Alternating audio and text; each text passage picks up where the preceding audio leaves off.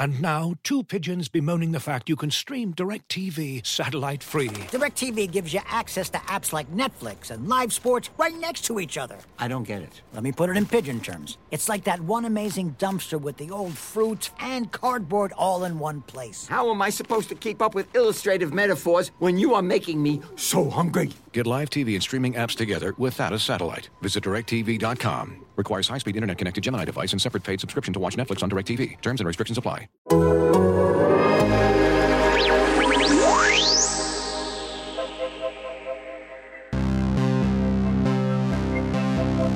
Son of Slovenia, cool as hell. He scores the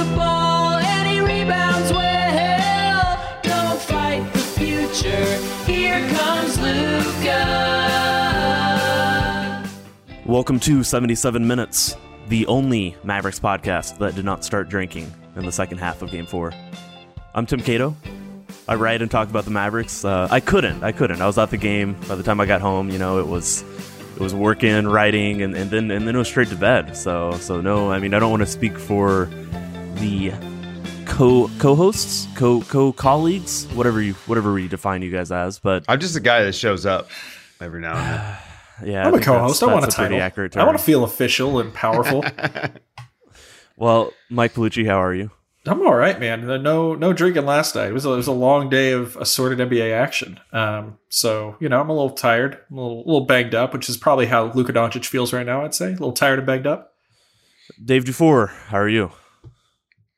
I'm good. I was drinking well before the second half of that game. Um, you know, it's a holiday weekend. It's it's a it's a game that warranted it. I would not blame any other Mavericks podcast should they exist They don't. to uh, to start whenever they have. did.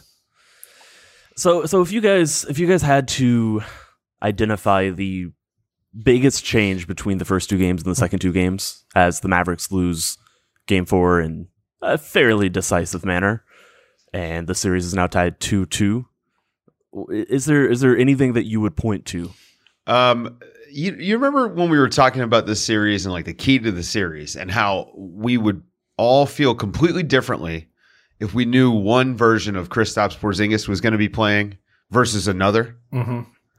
I think we, and I, it's not all him, but I will say the biggest difference between the first two games and the second two games is his effect on the game, and in particular the offensive end. He's having zero effect on the defensive end, but those first two games, I thought he did a really great job of not only just scoring, but using himself on the offensive end to to create open looks for other guys. I mean, we we talked a lot about that one play in particular where he was just kind of floating the baseline in the corner, creating space. He was engaged. And, you know, if the shot's not falling for him, sometimes early, you know, he's checked out. And it just seemed like last two games, you just didn't get much. I think it's yeah. I mean, it's it's not good. Um, I do you want to talk about Porzingis? You want me to give you your, the the answer to your question, Tim? Uh, Well, give the answer. I, I was just starting there. Yeah, I mean, my answer is just simply, you know, the Clippers made adjustments, right? We can talk about shooting regression, but going into, you know, after the last episode, going into this home game, it was, all right, Ty Lue, where are your adjustments? Well, Ty Lue made adjustments. Ty Lue went small. Nick Batum started playing a lot more. Pat Beverley started playing a lot less. Reggie Jackson looked competent. Uh, and the con and all of that was enough to augment the fact that Kai, you know, that uh, Kawhi Leonard still there's no answer for anything that he's doing. There's no answer for anything Paul George is doing. The role players stepped up, the schemes got smarter. And it's not like the Mavericks haven't tried to compensate, right? We saw it last night, you know, Rick throwing Boban out there as just give me something. Rick is trying. They are trying to adjust. The problem is when both teams are adjusting and when one team has a lot more options and rotation caliber players than the other, what are you going to do? Uh, and that's really what we've seen here, right? Going into the series, we knew the Clippers had the better roster. And this is, they just have more places that they can go when they adjust, and Dallas doesn't. It's a narrow band of outcomes for how they're going to be able to compete with this. What are the Clippers shooting at the rim the last two games? Oh I, I know they shot like 85% in game three, Tim, something like that. Uh, that's that to me, that's the biggest single change that's happened on the court. And and then the Mavericks obviously shooting 17% in game four doesn't help them a whole lot. But I'd argue that this, the the shots they were getting were still pretty similar to the shots they've been getting in the series and knocking down. It's just that you know regression is, you know, it's tough. But the the attacking the basket for the Clippers has changed everything for them because it's now like now they're also knocking down shots. They've got a little bit more of that in and out action happening, and so it is just a different game now.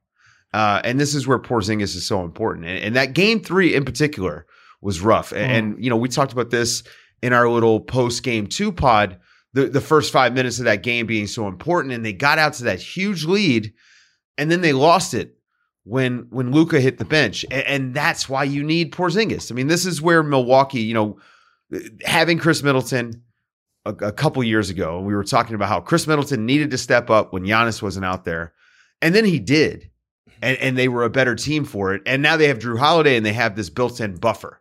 Well, Dallas doesn't have that, but unfortunately, you can't just play Luka 48 minutes. Right. Yeah. I mean, look at last night, right? Porzingis, the first quarter, that was one of the best quarters he's played this year. He was Pretty good. everywhere in Yep. the first quarter. And if you look at the end of the game, he had a good statistical night, right? Uh, Game three was a disaster. Game four wasn't on the offensive end a disaster by any means. But what you're saying is totally right. Even if he had a good statistical night, at no point was he carrying that offense other than, you know, a few jumpers Right. early on. And last night's when they needed him. Luka was a shell of himself. He wasn't healthy. I can't believe they let they brought him out in the fourth quarter again. I couldn't believe they let him go as long as they did. It's incredible to me. But you need your second star on a night like that to just be able to not just, oh, well, he put up some nice shots at a complimentary role. It needs to be, all right, Luka can't go. I've got to give us something. I've got to do this. And he just he can't. He just He's, he going to get him 35, you know, like if, if they need it. Right, Tim? You know, like, and he's, he, he can be that guy. Saw I it in the bubble last year. Well, he he he has shown that he has been able in the past to be that player, but I mean, it's he looks different. He doesn't look like the player he did in the bubble. He doesn't look like the player he did in in New York. The adjustments the Clippers made are the exact ones we expected them to, and I think the the confidence that we collectively had after Game Two was that Porzingis would be up to the challenge, would be up to the task. That if they went smaller, there would be an ability for him to be the tallest player on the court, to score around the rim. When I talk about the adjustments the Clippers made, I, I identified the way that the Clippers have really walled off the rim, and and I do think that some of that comes from the the players just being sharper, the rotations being better. The Clippers were just sloppy defensively throughout the first two games. They they allowed a lot of wide open threes. The Mavericks are still- still generating some of them, but you know the Clippers are not allowing that that layup line that that also existed in the first two games. But to some level, that does come back to Porzingis and, and his his inability to you know be a seven three player who's dominant on you know grabbing rebounds, who is a shot blocker.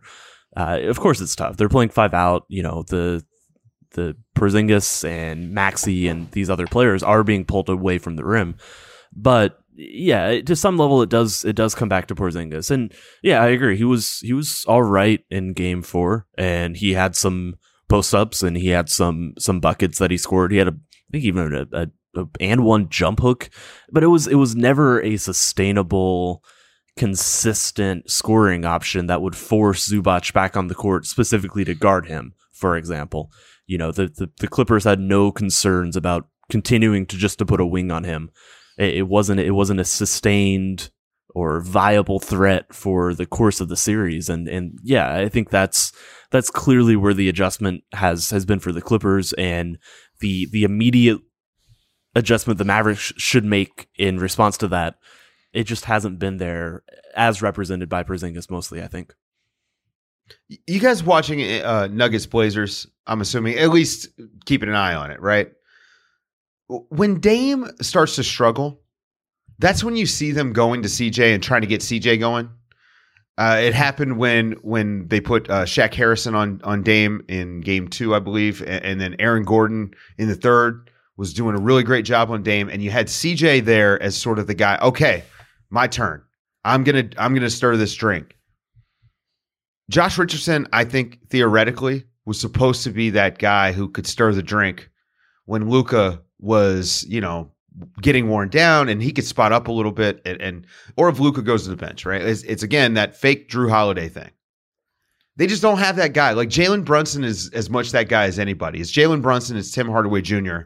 And and very nice players. Everybody I've talked about them now for two years. Everybody knows how I feel about those two guys in particular. But they're just not good enough to be able to do it in the playoffs at this level. Uh, Tim Hardaway is a great shooter, but do you necessarily want him shooting off the dribble as much as he's had to? I, I don't think so. Um, they need Porzingis to do that. Porzingis is the only guy on the roster who actually can do that. And they've got to find a way to tap into that if they have any hope of, I, I would say, extending this to seven games because right now it looks like the Clippers could just take the next two. So I, I think that Porzingis is kind of the linchpin of this whole thing. And obviously, Luka's health is the most important aspect of this. But if, if we're assuming that Luka is able to rise to the occasion, they they got to figure out Porzingis and maybe even, you know, eh, doing that thing that they do where they go out of their way early to get him going. I don't know. I mean, he needs to be more aggressive, They did, but here's the thing: they did that yesterday, and they did. and I know. then it just kind of evaporated. Uh, you know, I wonder, do you guys buy? And I was thinking about this, and I saw, you know, just both at a vacuum, and then I saw this line of conversation on Twitter yesterday. Do you think that they need another dude who is battle tested? Right. I know I saw Tim talking about, you know, a Kyle Lowry this offseason. I was thinking about, you know, when you're talking about CJ McCollum, the other excellent example of the guard in the backcourt that elevated a team as a second option is Chris Paul in Phoenix. And Chris also brought the the obvious example of a dude who's been through the wars, a guy who's been in the postseason. Do you think? I mean, obviously they need somebody who can help Luka. That's a given, no matter what capacity it is. Do you think that they need some veteran on this team who, you know, to be an adult in the room, somebody who's been through these wars to help these guys? Or do you think that's not going to matter as much, given that you know they've got so many holes all over the place? I mean, is is it a veteran specific? I mean, they need more talent. And Sure, this yeah, goes yeah, back yeah. to the same same conversations. I, I I think that if you had a more talented team, the need for a veteran wouldn't be as as necessary. Um, you look at the free agents available, and Kyle Kyle Lowry jumps to mind as someone who is a bit of a ceiling raiser. To go back to the the combo we've had a million times on this podcast. And they just don't really have those players outside of that. I mean, it's Porzingis, it's Josh Richardson, it's Tim Hardaway. Hardaway's done his part. Nobody else on the team is really going to push this team from a fairly high floor that they have. The Clippers are really good. They've made the right adjustments. And, you know, the, the Mavericks have been competitive. They got two games off of them, but they're the less talented team and, and they had to make some, you know, they had to get something from somewhere that wasn't necessarily anticipated or expected. And they haven't done that. And, you know, I guess I just have more faith that in a, you know, in a must-win playoff series, someone like Kyle Lowry would be able to do that. But you know, I, if Kyle Lowry was the exact skill set he had and was 24, and this, you know, has never been to the postseason before, they also just need a player like that. They just need a player who's capable of that. Um, you know, I, I guess a veteran like that is somebody who can push you to, you know, a, a talent deficit and, and still push you to competitiveness and still push you to potentially being able to beat a team that, that is better than you. And that's, that's what they don't have. Yeah, I guess I thought about it. Better it. players, yeah. Yeah, I mean, it's it's obviously talent. I, I think all three of us are in agreement about that. I think everybody listening to this is heard to talk about that. I, I, I guess I think about it more in regards to they were right there at the beginning of Game Three, and what let it slip. And a lot of it is credit to the Clippers for making the adjustments. But I, you know, I can't help but wonder if there's a 34 year old Kyle Lowry on the floor, does he settle these dudes down? And he's like, all right, it's gonna be okay. You know, Sure. you know. I mean, it's it's I mean, or a 22 year old Ja Morant or Yeah, however well, you he know. is. I mean, like, it's just, it's really, it's just, it's talent. I, I agree with Tim. It's talent, but experience certainly can make up for some talent. Like, Right, exactly. Kyle Lowry is not the player that he was a couple years ago, right? But you can tap into his own sort of institutional knowledge, so to speak, on how to perform in the playoffs, how the game is different. So, I mean, it, you know, this is like two sides of the same coin. A- And a lot of times you can trade off on the young, talented guy by getting the dude past his prime a little bit cheaper. I think Kyle Lowry would be a great option, but Kyle Lowry is going to have his choice. If you're Kyle Lowry, do you want to go to Dallas? Right? Like, let's be honest. Like, is Dallas your best choice next season to actually compete for a championship? I think if you look at the landscape, you probably say no. But you then you say, all right, well, if I'm Kyle Lowry and I go there, how does that change who we can get. You know, maybe we can veteran chase a little bit and, and get some guys coming in on cheaper contracts that might see Kyle Lowry as a guy who can get this team to that championship level. But I, I just don't think so. I think Kyle Lowry is a guy who's going to go to a team that's already got two stars, not to go be the second best guy on a team, but to be the third. Yeah, probably. Right. And Yeah, that's the problem. That's that's the problem. Right. Unless Kristaps Porzingis pulls a 180 in the next two, three games, it suddenly starts looking like the second star again. And I mean, who the hell knows? Like, right? Like, we could sit here and we could pontificate about all sorts of scenarios. I don't think it's overly likely he becomes that way, but it's been all over the map. I think it's I think it's possible he does with a with an off season. Like I I, Right. That's I what look was at what he's say. doing Yep. and it looks athletic. It, it looks athletic. Right. It looks like athletic limitations. Now he he just may be unable to get back to that. Maybe he needs a full summer and he does look like a better player. I, I don't think that means that you can continue to trust him. I think his injury history at this point is, you know, more than well known. And and yeah, I'd have I have worries about him with the way that he's performed this series about being a player who is the quote quote unquote de facto second star for this team. It's it's why I just don't expect him to be much better in in the final two or three games uh, against the Clippers. It, it doesn't it doesn't mean that he he can't be better than this. Uh, right. No, mean, I he was, I was referring to the next two, three games about him turning into that guy, not the big picture. I mean, the best. Oh yeah, yeah, Yeah, yeah. I mean, the best argument, if you want to believe in Kristaps Porzingis becoming that guy in the long haul, the best argument and the best piece of hope that you have is that he hasn't ever really had a normal offseason in Dallas where he's come off of playing, right? His first year, you know, he gets traded here when he's out for the season.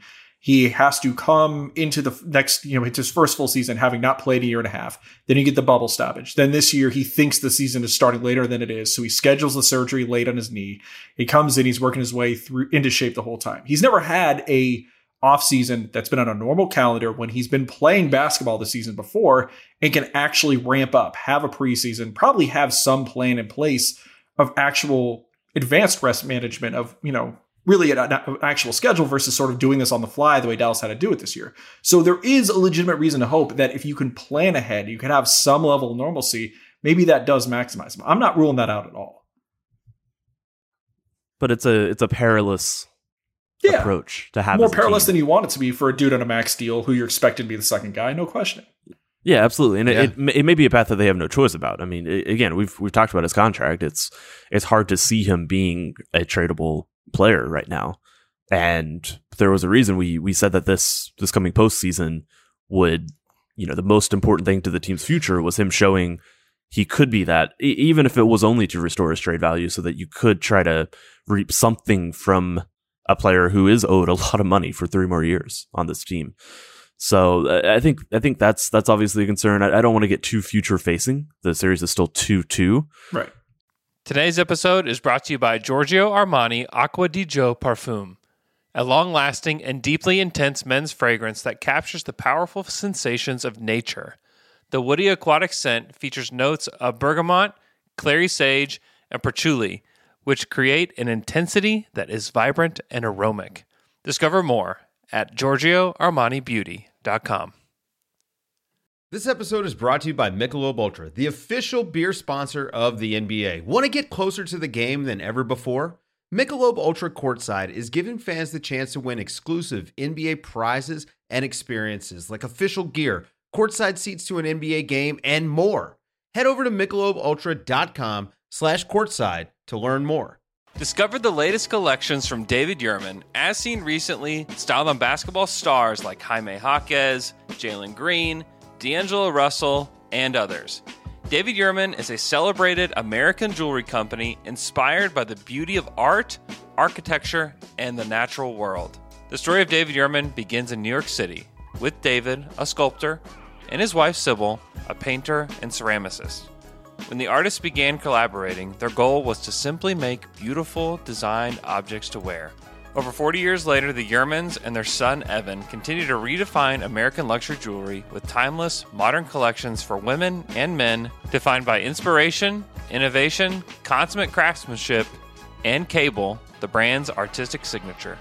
David Yurman's collections are available on davidyurman.com.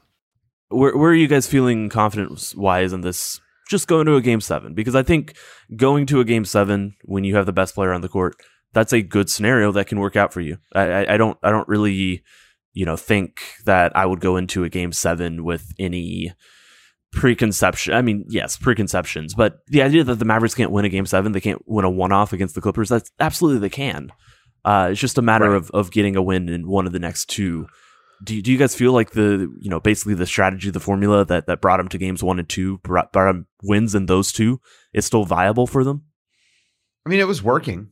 They were getting looks. There's a difference though between you know Luka at something close to 100% and Luka wherever he is now. I don't mean wh- what would you what we we even call that?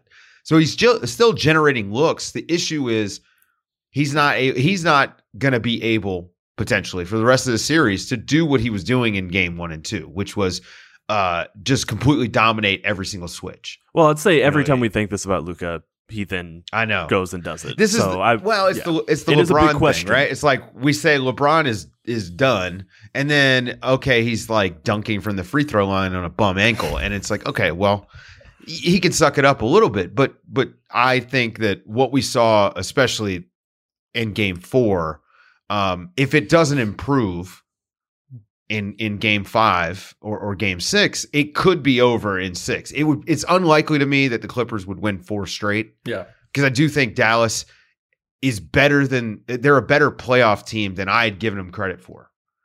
Uh, the things that they were doing are working better in the playoffs than they did in the regular season, and part of that maybe is just because of the Clippers and, and their laziness to a certain degree in the first two games. Um, but I don't know that they can shoot the lights out again, and winning those first two games depended on that.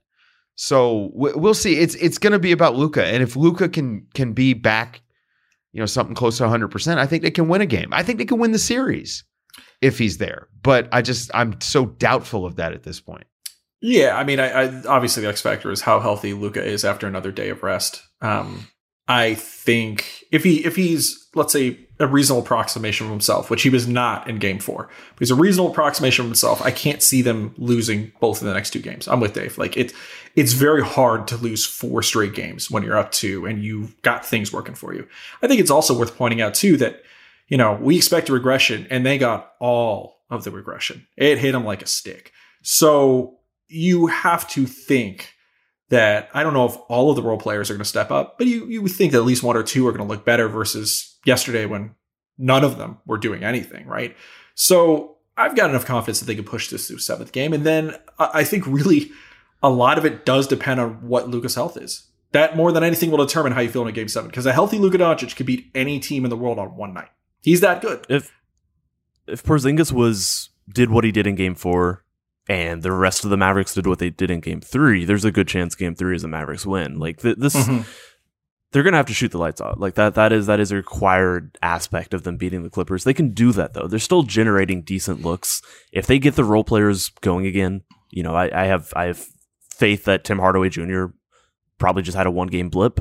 They, they did a good job limiting just how much you know he was able to do certainly he's not getting to the rim and, and that was the biggest development for him this season was really him turning into a, a dangerous driver of, of the basketball um, but he can hit threes and, and he can he can get some shots. Uh, Luka clearly has been walled off a bit from from the paint as well but you know we saw in game four even limited he was starting to get that floater and and starting to hit those shots. And and that's that's an aspect. So if, he's if he's game if he's able to to go for another 40ish plus point game and you get the role players going again and you get just something from Porzingis and, and I think he's capable of giving them something. I think he had 18 points I want to say in, in game 4 Mhm. like that's that all combines to a winning uh, formula still you know the same essentially the same one that that won them game 1 and, and won them game 2 and uh, caused the win that you know they had in the regular season against the Clippers. But you do need all of that coming together. And I think after game two, I thought it was going to be a little bit easier for you know that for them to check each box of that formula. I, I talked about this on on uh, on the Athletic in a couple written articles. I thought it'd be a little bit easier. Um, the Clippers really shoring up what what they've done. You know, I, I think I think they also probably need a game where Kawhi Leonard isn't just automatic And it's not going to be the the Mavericks defenders specifically that are causing that because they don't have anybody anybody who can guard him, and we know this at this point. Like it's very established. But you know, stars have off nights too, and and that is that is something that could happen. And I think you know you get everything happening all at the same time, whether it's game five or game six. That that's enough to push you to game seven. And again, I'm not, you know, at this point in a game seven, you know, if I think the Clippers are clearly favored, but you know, just like they were favored in the series. But you get to a game seven, anything can happen. I think that's that's where the the impetus, that's where the drive of of this team over the next couple games needs to come from. Is that getting to a game seven when you have the best player on the court, you can win.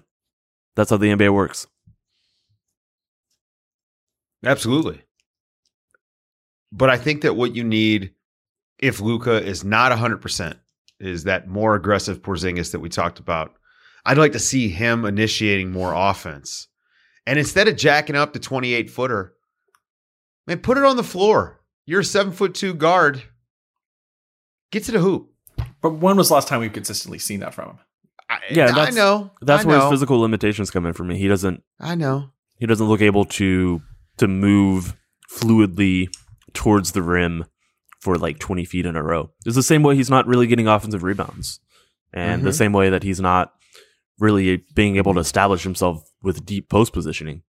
To me, I mean, I think I think they're all connected. It's, you know, I think it, you're only going to worsen things if you're asking him to face up and drive from 24 feet, 20 feet, even 15 feet to a degree.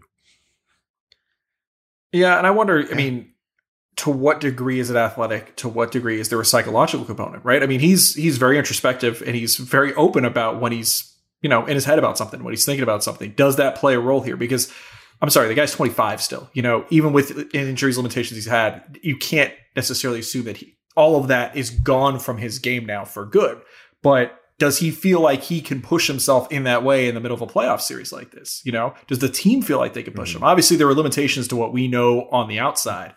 Um, but what we do know is that the things that would really unlock a lot for this offense, we just haven't seen him do. Maybe, maybe the light Yeah. goes on in the next three games. I'm not betting on that though, just from what the recent history has told us. you know, with, with Porzingis, I, I think that he just needs some time off. You know, the last couple seasons have just just been really weird for him. Yeah. And and I think that this is clearly a guy who did not like we talked about the the late surgery, the the the entire pandemic was kind of odd for him anyway because he had already had the other injury. Um, you know, and his he had looked so great, and then they they just had to shut it down for a little bit, and then they ramped it back up. And so, you know, this is a guy who obviously the physical part is such an important aspect of how his game comes together. Like it, it possibly more than anybody else. You know, Luka, we've seen he can play through injury and, and significant injury to a certain degree, just the way his body's built. Porzingis just can't do that. He's not the same. And so I, I think that he more than anybody needs an offseason, but unfortunately, you don't get an offseason be- before a game five. And so you got to try some stuff if Luka doesn't have it going. I, I might be with him though. I, I think Luka is probably going to have a great game five. I just I don't know. He he just seems to rise to these moments. He's a, he's a gamer in that way, absolutely. Are you guys Yeah. surprised that the the non KP uh, defensive players for the Mavericks have been as poor as they have? Obviously, Finney Smith, Kleber, Kleber, they're they're asking a lot of those two. They're asking them to guard players that they really shouldn't be asking them to guard. That's a I I think, and we've talked about Maxi a lot on this podcast and how he just doesn't have the same burst, but he has no blocks this series, and you know outside of a, a possession here or there where he did a pretty decent job slowing down Kawhi.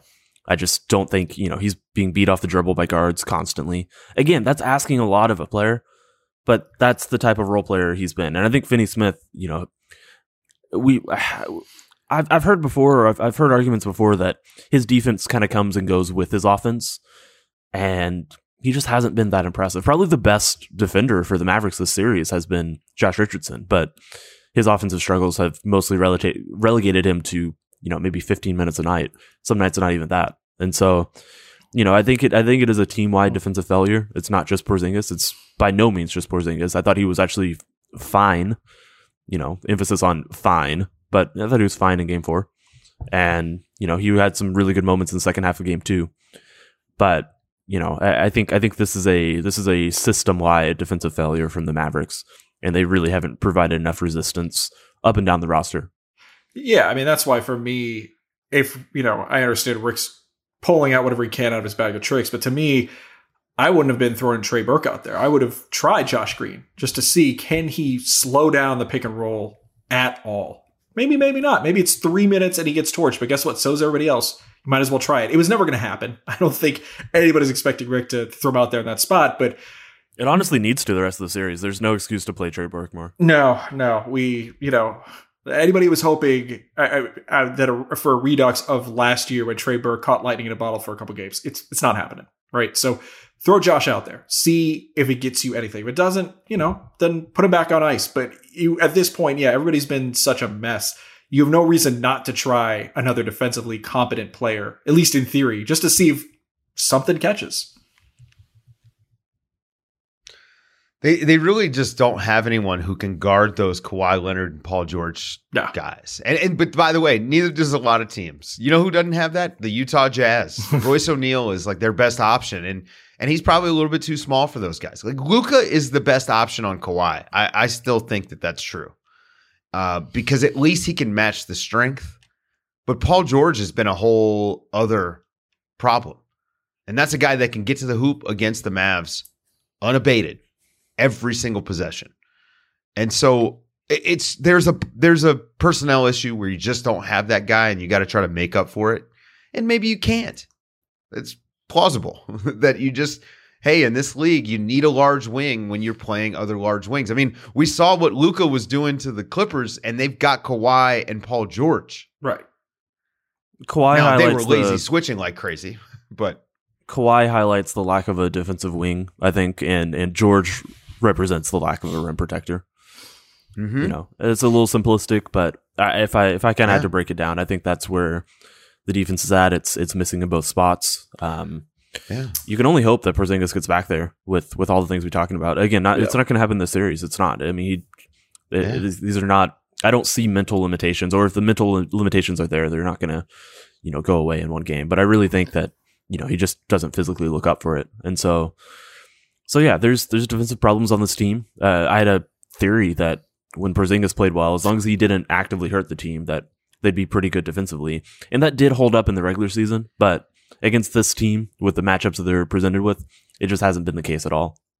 No, and I think there's also it, it should be said that even though he hasn't been an outright minus on the court, Willie Cauley Stein's sort of an example of how your regular season samples, once you get to the postseason, those can be a dis, you know you re- reality sets in a bit right? Because Willie's numbers in the regular season were phenomenal, but I think everybody watching Willie sort of knew, all right, you, you can't depend on this night in night out, and so in theory and with his skill set, Willie can protect the rim, but then you actually watch him out there and it's it's not something you can consistently depend on, and that's you know you can't it's not just that Porzingis isn't that guy. It's that the two other players on this team who you'd think, well, theoretically, Maxi Kleber has been explosive and, you know, could, you know, wall off shots on the weak side. Maybe he can help. Well, in the regular season, Willie Cauley Stein did look great. In reality, in the heat of a postseason series, that's not what these guys are going to be able to do for you. Is Can there any adjustments? Green? is is is there any adjustments you guys would make in in the in the coming games? The only one that really comes to mind beyond, you know, Luka just having to use that mid range because because he's not getting to the rim. Um, but that's you know that's hardly an adjustment. That's just him knowing how to play against a defense Mhm. that's that's kind of s- finally catching up to him. Um, beyond that, I I would maybe consider putting Richardson in the lineup in, instead of Maxi. You know, with with his relative ineffectiveness, you know, maybe you throw another shot blocker. Um, Yeah. Hell, you know, if you want to go really dramatic, maybe that's where you put Josh Green in and say, I hope that the the rest of the shooting in the starting five, because the best spacing on the team is going to be with the starting five, is going to be with Porzingis, Luka, Hardaway, and and Finney Smith. If Finney Smith can actually start hitting some shots, maybe you think this is where we can get away with one guy who's a non-shooter, um, one guy who's going to be totally left alone, and so maybe you put Josh Green in there over Maxi because Maxi, I just you know he's he's hit, he's had a couple games where he's hit shots, uh, game two and game three. Obviously, he was doing that, but you know he's not he's not playing big either. You know, it's the same Porzingis problem. It's it's not like he's using his size to to really affect them, and, and he's not slowing anyone down. Maybe if you have a a guy who can keep a player in front of him, um, and again, I think this is a enormous ask for Josh Green. That a is probably too much for him. He's, you know, uh, if he gets matched up against Kawhi or, or George, he's going to have a, a KG vet, veteran problem. They're going to get him up in the air and draw fouls. You're asking too much of him. You're also asking too much of him because you don't develop him at any point throughout the season. Right. You barely gave him minutes. It's a combination of the two. Um, I don't think he's ready for it. And if there was any chance he was going to be ready for it, it was stopped the season by him just not getting the time he needed to, to really iron out his his the you know the the veteranness in the game just to kind of figure out how to play play ball. But that's one area I could see it. Whether it's um Richardson or what you know just one of the Joshes, I, I think that's conceivable. Um, outside of that, nothing really comes to mind. I'm curious if you guys have Uh, opinions on it. I mean, definitely don't go to zone again. Um, the Clippers, the Clippers have the best offense in the league against zone. They're the best shooting team in the league. Like, just why are you going to zone? When, I when get it. use you, it? You, It's it's hard to see in the arena. as a couple a couple of times. Yeah, it is. It is. Yeah, you gotta you gotta watch it on tape. But they they slipped into it here and there, and you just can't do it against the Clippers. With Um, Boban a bit, I would assume. Yeah, and you've but they've got to find a way to wall off the paint. That's the tricky part, right? Like they I understand why they did it because otherwise there's no resistance whatsoever for the Clippers getting to the basket, but the Clippers can shoot. Like this is what I was saying coming into this series. They're not an easy problem to solve if they're just playing their game.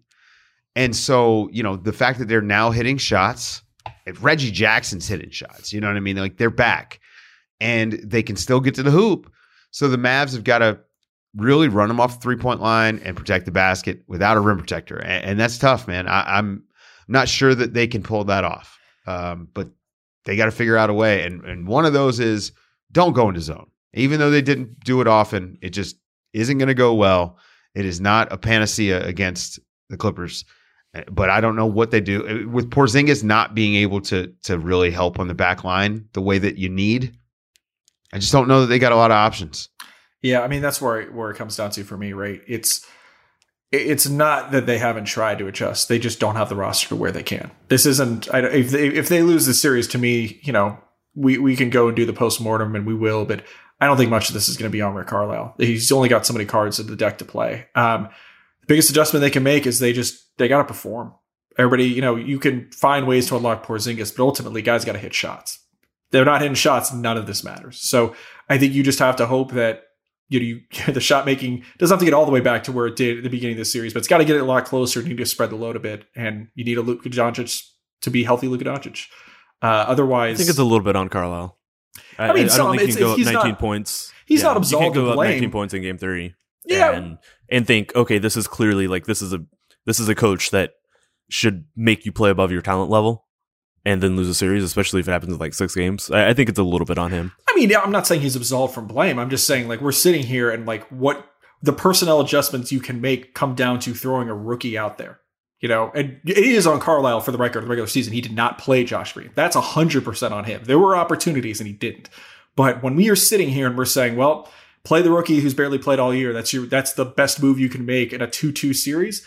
That means you don't have enough players who you can depend on. And at that point, that's that's front office stuff. That's not your coach. So ultimately, guys just have to perform, uh, make shots, and find whatever way you can to wring whatever drops you can out of Porzingis. Because if you get game two or game four Porzingis, you can win this series. If you get game one or game three Porzingis, you're not winning this series. No matter what happens with anything else, that is the bottom line. Well, I think that's it from us. Think we uh we covered enough. We should podcast after every game the rest of the series as long as the season is happening, still existing. Um so we'll catch you guys Thursday morning at some point after uh, Wednesday's game 5. See you guys then. Don't fight the future. Please be nice to Luka. Future four-time MVP. Oh my God! Shut it down! Let's go home! it's a wrap, dude! that is a wrap. As you've probably heard by now, we've teamed up with BetMGM this season. We'll be using BetMGM lines to make all of our picks, and we'll have special offers for our listeners each week. If you haven't signed up for BetMGM yet, use bonus code The Athletic, and you'll get a one-year subscription to The Athletic, plus up to a fifteen hundred dollar first bet offer on your first wager with BetMGM. Here's how it works. Download the BetMGM app and sign up using bonus code The Athletic. Make your first deposit of at least $10. Place your first bet on any game and claim your voucher for a one year subscription to The Athletic. See BetMGM.com for terms. U.S. promotional offers not available in D.C., Mississippi, New York, Nevada, Ontario, or Puerto Rico. Gambling problem? Call 1 800 Gambler. Available in the U.S. Call 877 8 HOPE NY or text HOPE NY 467 369 in New York. Call 1 800 NEXT STEP in Arizona. 1 800 327 5050 in Massachusetts. 1 800 BETS OFF in Iowa. 1 800 270 7117 for confidential help in Michigan. 1 800 981 0023 in Puerto Rico. First bet offer for new customers only in partnership with Kansas Crossing Casino and Hotel. Don't forget, if you haven't signed up for BetMGM yet, use bonus code The Athletic, and you'll get a one-year subscription to The Athletic, plus up to a fifteen hundred dollar first bet offer on your first wager.